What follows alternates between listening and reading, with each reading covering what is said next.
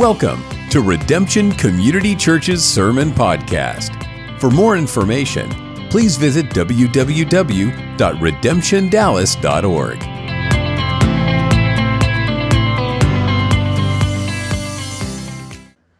John chapter 7,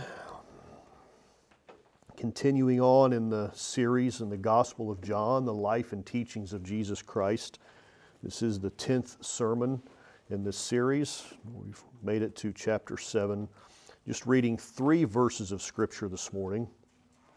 And this, this chapter takes place during a Jewish festival, and the beginning of the chapter is the beginning of the festival. The festival lasts, lasts a week uh, and then uh, has an, an, eighth day of closing the festival out, and this is where we are at, reading of what happened on the eighth day.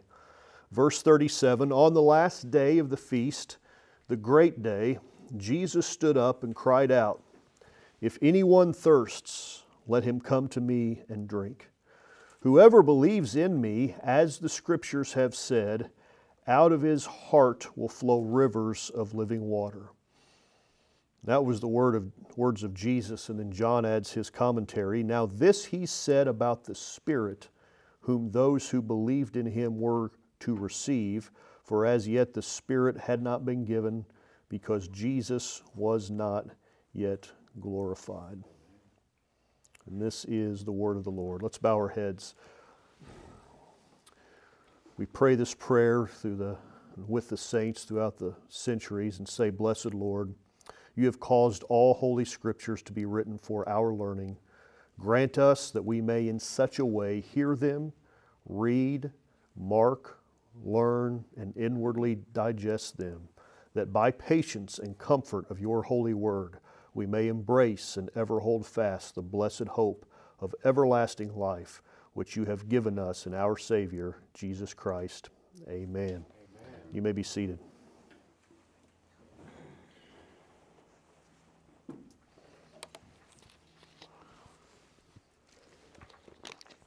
Jesus is now in Jerusalem in chapter 7. He is there for the Feast of Tabernacles. It's also known as the Feast of Booths. This feast, or this festival, which they still celebrate today in Israel, was one of the three pilgrimage festivals that Israelites, as they were able, would travel to each year to Jerusalem. We see something similar in Acts chapter 2 when we see that there were people from all over that part of the world. Acts 2 starts naming them out Elamites and uh, people like this who are from all over the world that gather into Jerusalem to celebrate the festival. Uh, at that time in Acts 2, it's the Feast of Weeks. And the Jewish festival of that we read this morning uh, about is the festival of Shavuot, uh, also known then as the, the Feast of Tabernacle or the Feast of Booths. And it was an agricultural festival. It occurred in September or October, depending on what year it was, uh, the equivalent in our calendar to September and October. And it celebrated the end of the harvest season. And it is called the Feast of Tabernacles or Booths because the tabernacle or booth, it, the tabernacle did not refer to the tabernacle that people worshiped in. It referred to a temporary shelter. If you look at them today, they still do this. It's almost like a shed. It's about the size of a small shed. And it was a temporary structure. And it was what the farmers would use to live in during harvest season. It was small, it was usually covered with palms or other plants on top as kind of a makeshift roof to shelter them from the elements. And during the festival, as the Israelites would journey and make their pilgrimage to Jerusalem, they would build these booths to stay in for the entire week to commemorate this. And this is commanded by God in Scripture. They did not come up with this on their own. The book of Leviticus, and the law says, Now the fifteenth day of the seventh month, when you have gathered in the produce of the land, you shall keep the festival of the Lord, lasting seven days. A complete rest on the first day, and a complete rest on the eighth day. On the first day you shall take the fruit of majestic trees, branches of palm trees, boughs of leafy trees, and willows of the brook, and you shall rejoice before the Lord your God for seven days. You shall keep it as a festival to the Lord seven days in the year. You shall keep it in the seventh month as a statute forever throughout your generations. You shall live in booths for seven days. All that are citizens in Israel shall live in booths, so that your generations may know that I made the people of Israel live in booths when I brought them out of the land of Egypt. I am the Lord your God. So all of this was not made up by the people of God. It was commanded by, the, by God to his people that this is how you will honor me. This is how you will remember and commemorate what I did for you bringing you out of Egypt. But this is a festival of rejoicing. If you were to watch, and I, I did yesterday, I, I, looked it up, if you were to watch on YouTube uh, videos of the Shavuot festival today, you will see them playing music keyboards, guitars, drums, fast songs, and there'll be hundreds of people in a group dancing, and they will be interlocked. Sometimes they hold hands, sometimes they grab on the shoulder of the person behind in front of them and they dance. They just dance all through the building for long periods of time, and you look at their faces and they're smiling and they're laughing. You say, What are they doing? They're obeying the scripture. They are rejoicing. It was a festival that was commanded by God that this is a time that you rejoice, and the Jews still do this today. All of the observances of this week were done with joy. The, the Torah or the law refers to this as being a joyous occasion more so than any other ceremony that the law prescribes. The most intense joy was found in the water libation, the pouring of the water on the altar with the daily morning sacrifice. This is what Grant Osborne writes about this water festival. He says, There were two special ceremonies on each of the seven days, and Jesus fulfills both. Each morning there was a water ceremony, fulfilled here in verses 37 through 39 in John, and every evening there was a light ceremony.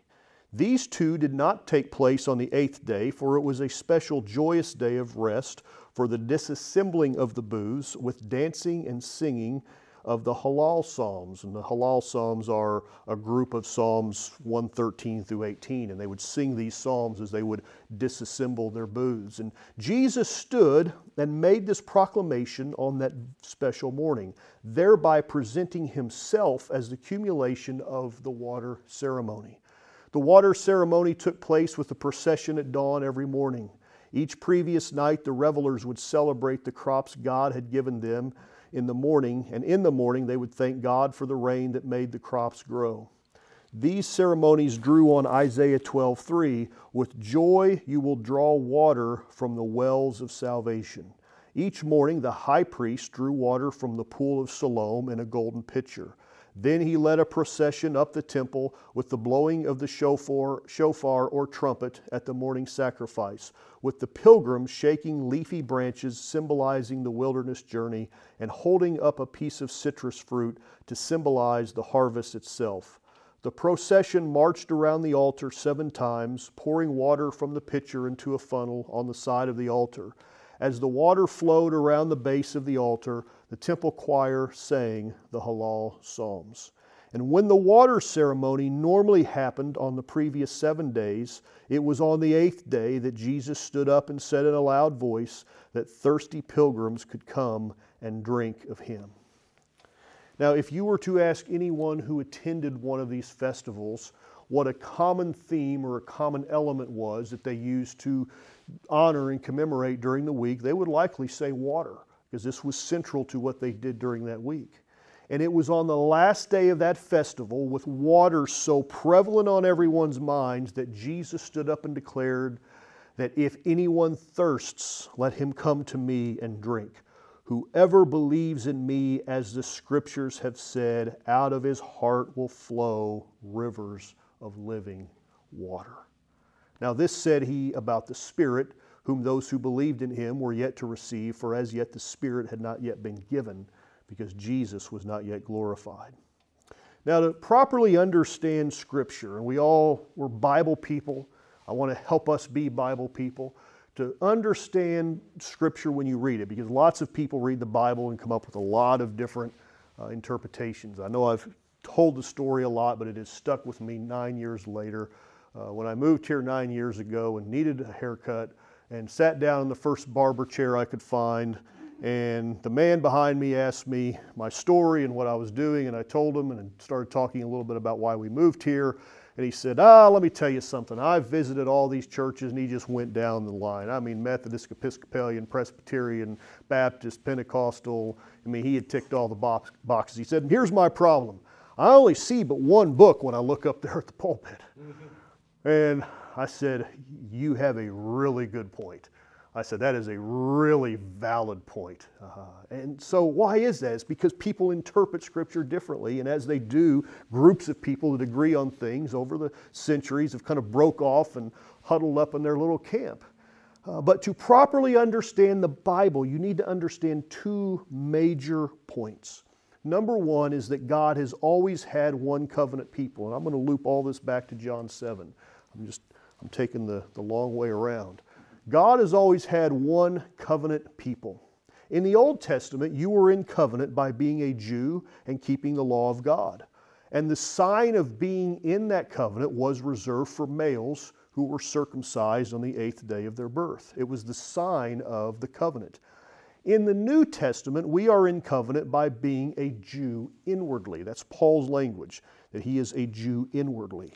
Paul says that circumcision is no longer outward and physical, but rather it is inward, and circumcision is a matter of the heart by the Spirit and not by the law. In Romans 4, this all happens by faith in Jesus Christ.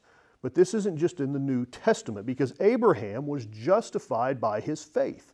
And Paul says Abraham's faith was counted to him as righteousness. And it was done, and Paul really stresses this in Romans 4 it was done before he was circumcised and not after. In other words, circumcision did not bring you into the covenant, it was a sign of being in covenant. In the New Testament, baptism is a circumcision of the heart equivalent to circumcision of the flesh in the Old Testament. That's Paul's whole argument in Colossians 2 is that we have now been circumcised in the heart and that baptism is kind of replaces that circumcision of the flesh. So the, the first thing you need to know of understanding the Bible is that God has always had one covenant people and there has always been a sign of that covenant. The second thing to know is that the Old Testament points to Jesus Christ. Jesus said in John, Search the scriptures. And here he is speaking of the Old Testament. The New Testament has not been codified yet. There's, they're, they're writing it as it happens. In the New Testament, when they say the scriptures, they're referring solely to the Old Testament. And so when Jesus says, Search the scriptures, for in them you have life, and they are they which testify of me. That's what got him killed. I'm the one that the Old Testament, all your scriptures that you've been studying for thousands of years, I'm the one that they were pointing to. And that was a radical, radical claim to do that. So you, we have to know the whole Bible is about Jesus. I've always said the, Jesus said the Old Testament is about him. The Gospels, Matthew, Mark, and Luke, and John, are the life and times of Jesus. Acts is the story of the early church, which is Christ's body on the earth. The epistles are letters written to the churches, which is the body of Christ. And the last book of the Bible, the Revelation, it tells you in the first verse, it's the revelation of Jesus Christ. So from Genesis to Revelation, the whole Bible is about Jesus. The Bible is about his redemptive work to restore his creation back to its original glory, and that includes the redemption of our souls. So, as Paul puts it, God has delivered us from the domain of darkness and transferred us to the kingdom of his beloved Son, in whom we have redemption. So the whole Bible points to Jesus. This is what John is doing, and this is what Jesus is doing in John chapter 7. Whoever believes in me, as the scripture has said, out of his belly will flow rivers of living water. Jesus stands up during a feast that for centuries has been celebrated with water and says, Actually, all of these ceremonies that you've been doing all this time, it's actually about me, and it's about my spirit. That's the symbolism. That's what he's referring to. We know in, in the Old Testament that water is used. Like, how does God deliver his people? He delivers his people through wind and water. Like this is the, through the Old Testament, there's just time after time that this is how God delivers his people. This is what John latches on, or Jesus latches on to in John chapter 3 when he's having a conversation with a Jewish leader who knows his scriptures. And he says, You are born again of water and spirit. And then says, Nicodemus, how is it that you, as a leader of the Jews, don't understand what I'm saying? He's referring to things of old that have always been there in the scriptures. So in verse 37, he says, If anyone thirsts, the human soul has a thirst that will move heaven and earth to satisfy it. Every one of us can attest to that personally. There is a hunger in our soul that we will do anything to fill. Whether that be in ways that build and love and make the world a better place, or in ways that are destructive and ways that annihilate everything that gets in the way. Doesn't matter. I'm going to make sure that my soul is satisfied. There's an old song that says, Only Jesus satisfies the soul. And I believe that is true. But until people find Jesus, or until Jesus finds them, till that miraculous work comes together, people often create a trail of disaster looking for satisfaction. This is why sometimes people who go to church and claim to be Christians don't demonstrate a life that is any less destructive than that of a person making no claims to faith. Well, I thought they were religious. I thought they went to church. It's irrelevant. It doesn't matter darken the church door seven days a week. It's, it's not about just going to church, it's about drinking from the water that Jesus Christ offers. They found religion, they found a church, they just didn't drink the water from the well that is Jesus Christ. So if you're looking for another person or a job or a hobby to complete you, you will in the long term live a life of disappointment. So I encourage all of us this morning that if you're thirsty, drink from that well that is Christ. You have a divine invitation from Jesus in His Word. He's speaking to you. If anyone thirst, He's talking to us. He's speaking to me, He's speaking to you. Don't wait. Don't question it. Don't weigh the pros and the cons. Come, drink, be satisfied, be fulfilled, find your joy and your uninhibited delight in Jesus Christ. Not in organized religion, but in the person of Jesus Christ. We were made to be in communion with Him. It was mankind's natural state in the Garden of Eden to walk with God. The Bible says that Adam and Eve walked with God in the cool of the day. They had relationship, they had communion with His presence. And sin broke that divine fellowship. And now Jesus stands with arms wide open, inviting whosoever will, let them come and drink from the water and be satisfied. The Bible is the story of God's redemptive purpose throughout history. What is God doing now? He's redeeming souls. He's here to take people who are broken, who are lost, who are hurting. I've heard people make statements about, I couldn't go to church, the, the roof would fall in. Like, no, you got that backwards. The church was designed for people who think like that. The church was designed for people who have been cast out. I mean, they're the, the word social justice has been hijacked politically, but there is no greater justice warrior than Jesus Christ who came, comes and makes all things well. He takes the people who are cast out, who are abandoned, who have been marginalized by society, and he throws open his arms. And, and God forbid if we don't throw open the doors of the church to those people and to everyone else and say, We make no distinction. We see nothing here but a lost soul and a sinner who needs saved by the grace of God because that's who we are, is sinners saved by the grace of God.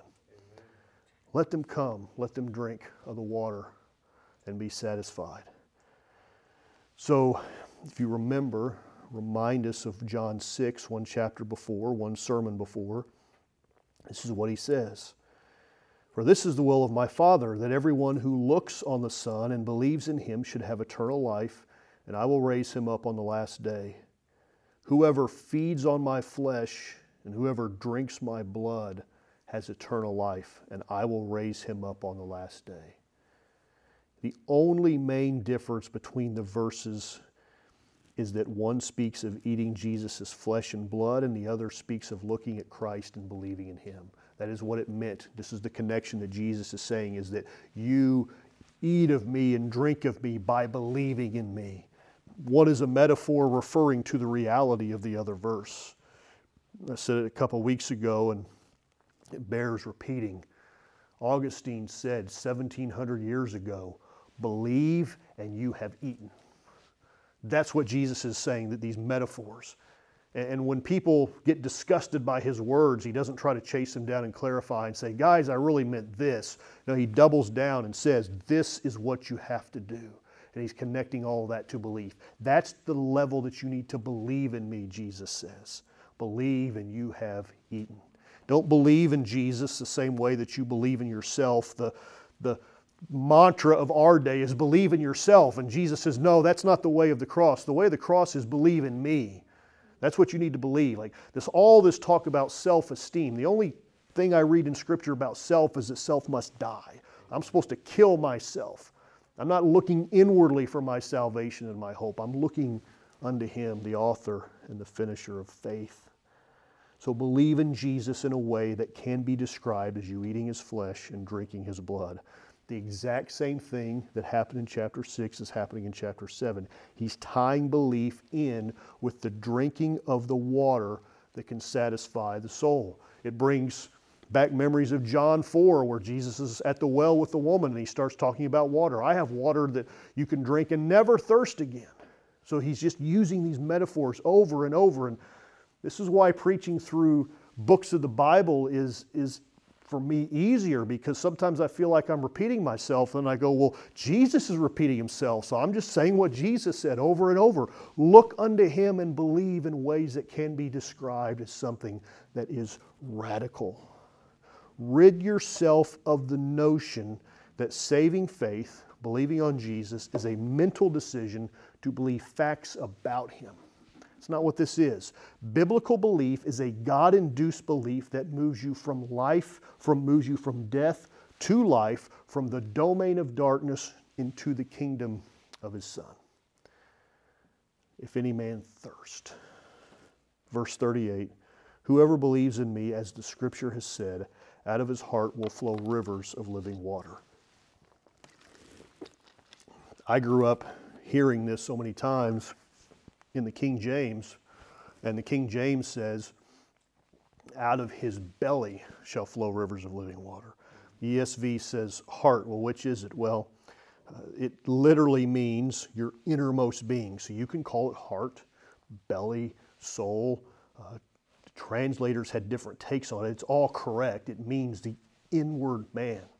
I, I looked this up studying the original language. I looked this up in the Greek to see what the word means, and you'll rarely hear me talk about original languages from the pulpit intentionally. Um, but in the Greek, it, uh, the definition was innards. And I was like, well, I didn't expect that to be in a, in a Greek dictionary, the, the innards. So it's from your innards. It's the, the very deepest part of who you are is where Jesus said, Drink from me, and out of your innermost being will flow rivers of living water. When you drink from him, you get a river of water flowing from you. And if that river is not flowing like it should, we need to check that there isn't debris in our life that is damming up the headwaters, the source of that water. Drink from him freely, and from you will freely flow rivers of living water. So, what exactly does that mean? I mean, it's it's great imagery, it's great word pictures, but how do you bring that down and say, okay, what does this really look like? We know it speaks of the Holy Spirit inside of us. We also know that Jesus is making a statement that at that exact moment isn't even applicable to those people because he has not yet been glorified. He's going to be crucified, resurrected. His body is going to be glorified. He's going to ascend in the heavens, and then he's going to send his Holy Spirit. None of this has happened yet. So Jesus is speaking, he's preparing his followers for something that is to come.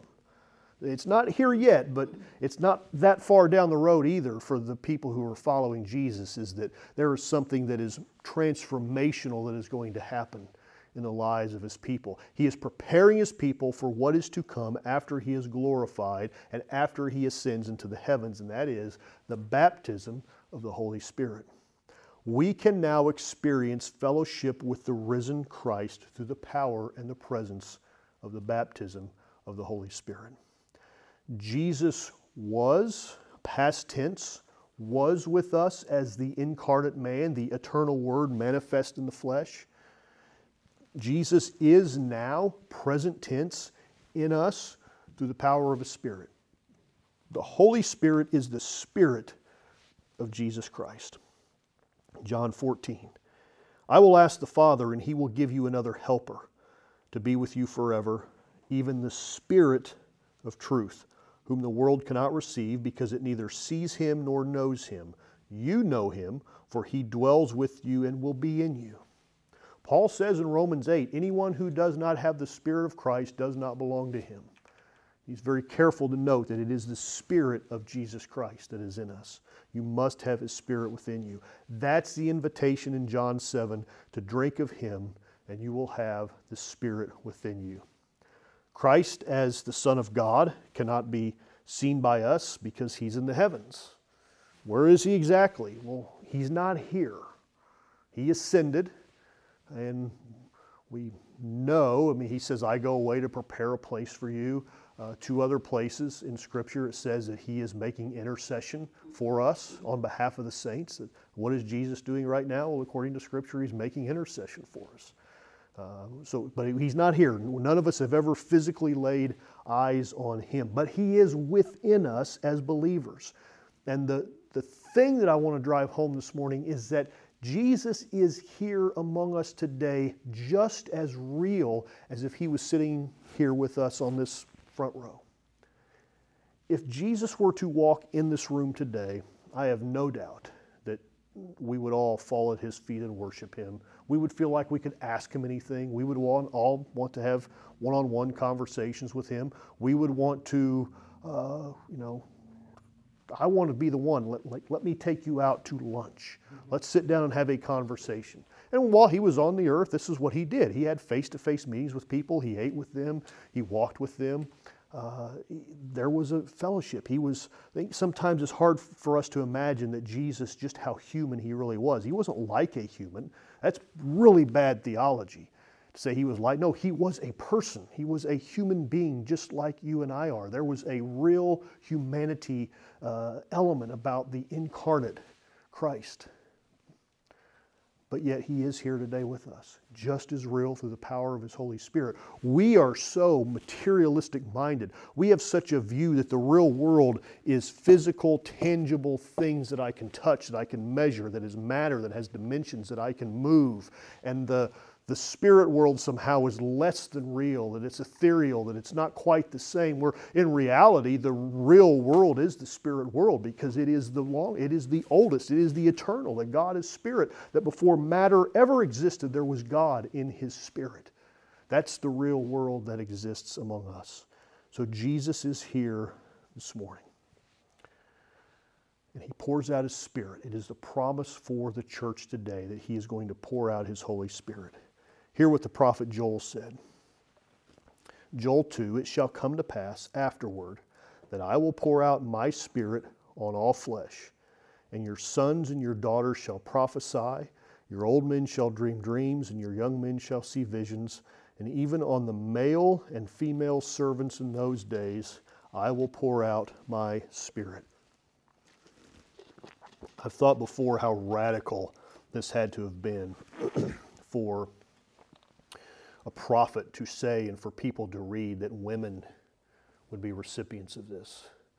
In, in a patriarchy that was so male dominated, where men carried the sign of the, circumc- uh, of the covenant through circumcision, that the prophet says, There's coming a time when upon men and women in those days I will pour out my spirit. So, this is all fulfilled in the book of Acts, chapter 2. When the day of Pentecost arrived, Pentecost was a feast uh, the Jews call it the Feast of Weeks. Pentecost is, I've had people ask me, what does it mean? What does Pentecostal mean? Like, that's real easy. It means 50. That's what the word means. It's penta. The pentagon has five sides. Pentecost means 50. Done. Uh, this was a feast that happened 50 days after Passover. So, this is why, if you Google when Pentecost Sunday is, it will show you it will be seven weeks after Easter. So, April 17th is Easter, seven weeks. After that, it's the roughly 50 days. That's when we're going to celebrate Pentecost Sunday. And this is how they did it in Scripture that 50 days after the Passover, they would celebrate the Feast of Weeks.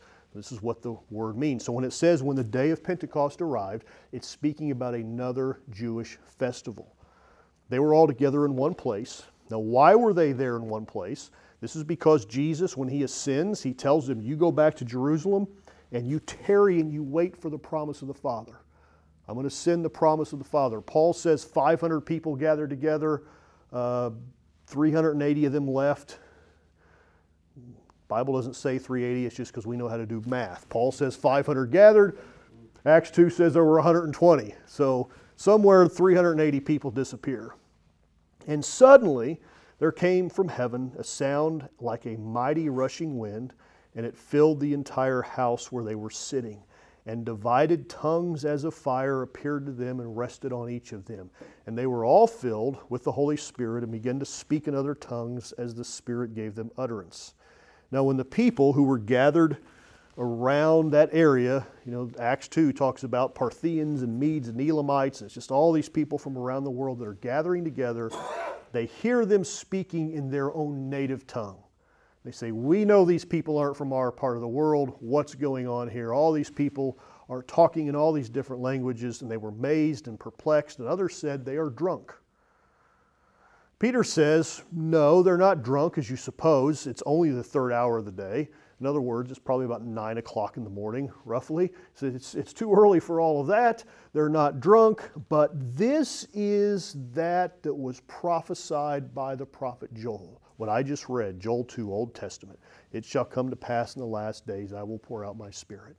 And this is what Peter does. Peter simply quotes Joel 2 in its entirety and says, This is that. This is what Joel was talking about. It was promised in the Old Testament, it's poured out in the New Testament.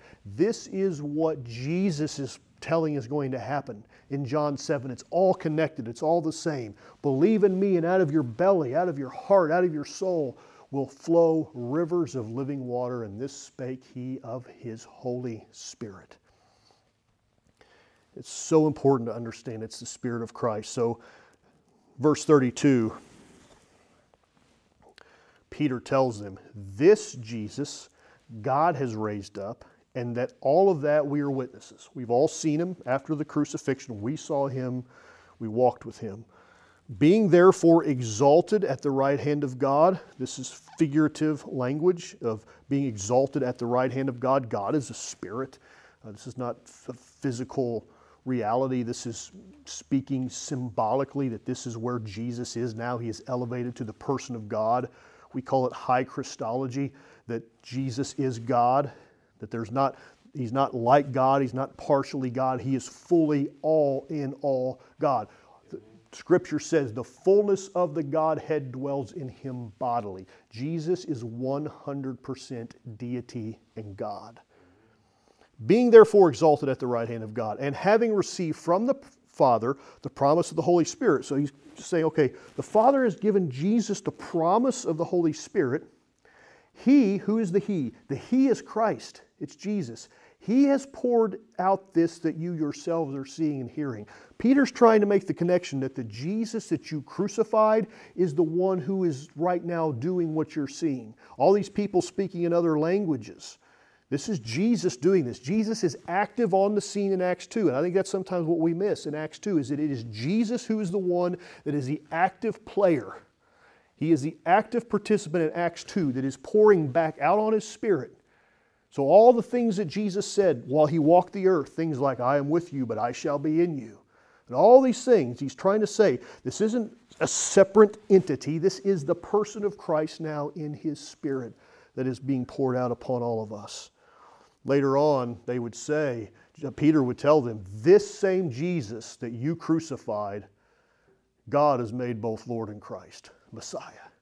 You killed him, you crucified him, and you made a big misstep there. And this is why in verse 37 they just say, Men and brethren, what shall we do? I mean, they get the revelation that, oh my goodness, we killed the one, we killed the Messiah. We looked for it for thousands of years. God sends him and we kills him.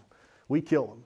It's like, uh, to say that's a major misstep, I, I don't know how you describe that and what should have been going on. I mean, the Bible says they were pricked in their hearts. Can you imagine that the feelings of condemnation that come with that?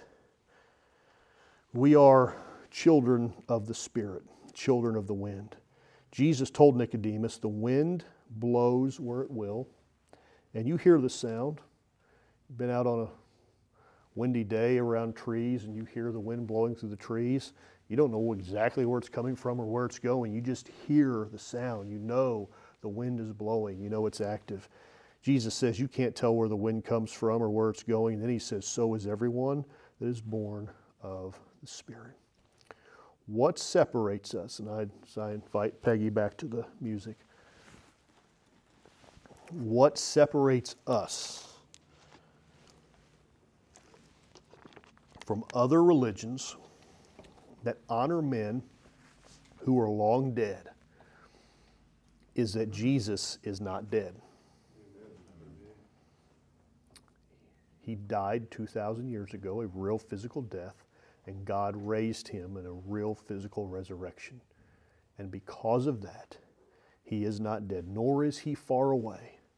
He is within us, and he will appear again.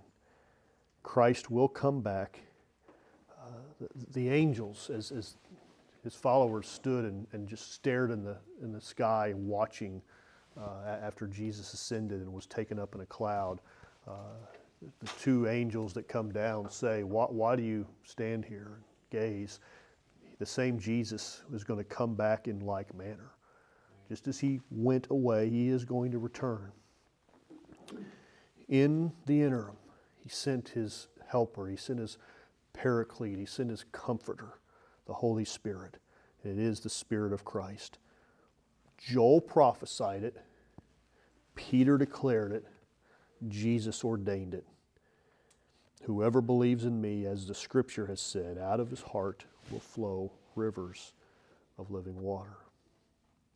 When the people were hearing Peter, as Peter stands up with the eleven, and the people are hearing uh, Peter give this sermon on the day of Pentecost, and it's you should read Acts 2, just kind of reread the sermon that he gives. I mean, it's not a sermon like this where he has prepared notes. He's just speaking from his heart.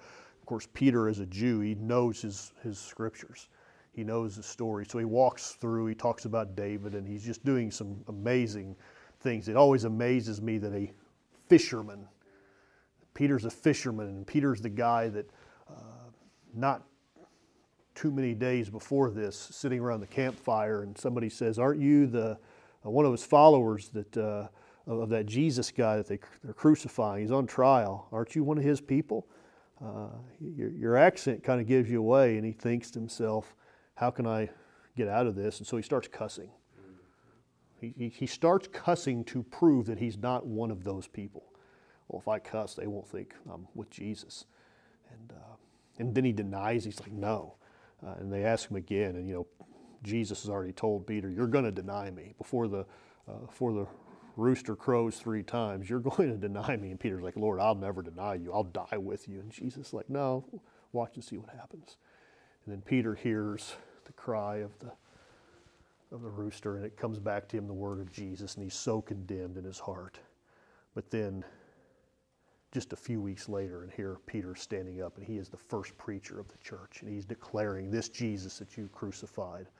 And he's doing, it's just, for me, it's always been a proof of anointing that, like, just here's an ordinary fisherman. I mean, Acts 4, they take note of Jesus' followers. They say they are ignorant and unlearned men, but they have been with Jesus. Like, that's the, that's the catch. They're ignorant and unlearned. They're not well trained like we are in the scriptures, but they've been with Jesus. And Peter just speaking under anointing and just giving this first sermon of the church in Acts 2. He finishes and they said, the Bible says they're pricked in their hearts. Say, men and brethren, what shall we do? And Peter's response is, you need to repent. You need to be baptized, every one of you, in the name of the Lord Jesus Christ for the remission. Remission means forgiveness. For the remission, forgiveness of your sins, and you shall receive the gift of the Holy Spirit. For the promises unto you and to your children and all that are afar off, even as many as the Lord our God shall call. And with many other words did he preach and exhort and testify, saying, Save yourselves from this untoward generation. It was, Acts 2 was the accumulation of Joel 2 28. Acts 2 was the accumulation of John 7. All of this, they're just different metaphors and word pictures and all that, but it all speaks of the same thing. It all, all points to the Spirit of Christ among us. That we want to be spirit filled believers. We want to be people who can testify that the Spirit of Christ is indeed inside of me. Let's pray. Father, this morning, thank you for your goodness, your mercy, and your grace, for your word that is here with us. Uh, that, that you yourself, as the person of Jesus Christ, you're here through the power and the anointing of your Spirit. And you're not just going to stay in this room today, but as we leave here, you'll go with us and you'll guide us and you'll lead us. And, and if we're sensitive to the leading of your Spirit, you'll speak to us. You'll give us direction. You'll give us comfort. You'll give us insight. You'll grant us wisdom to make good choices and decisions this week. You'll, you'll help us. You'll empower us and anoint us to be witnesses uh, to a lost and dying world that we may give a reason for the hope that we have that is within us. So, Father, now, as I've done my best to give us your word and not my words, let your word abide in us, go with us, and keep us. And we ask this this morning in Jesus' name. Amen. She begins to play and sing. Let's just take a moment to, to worship him as we close out.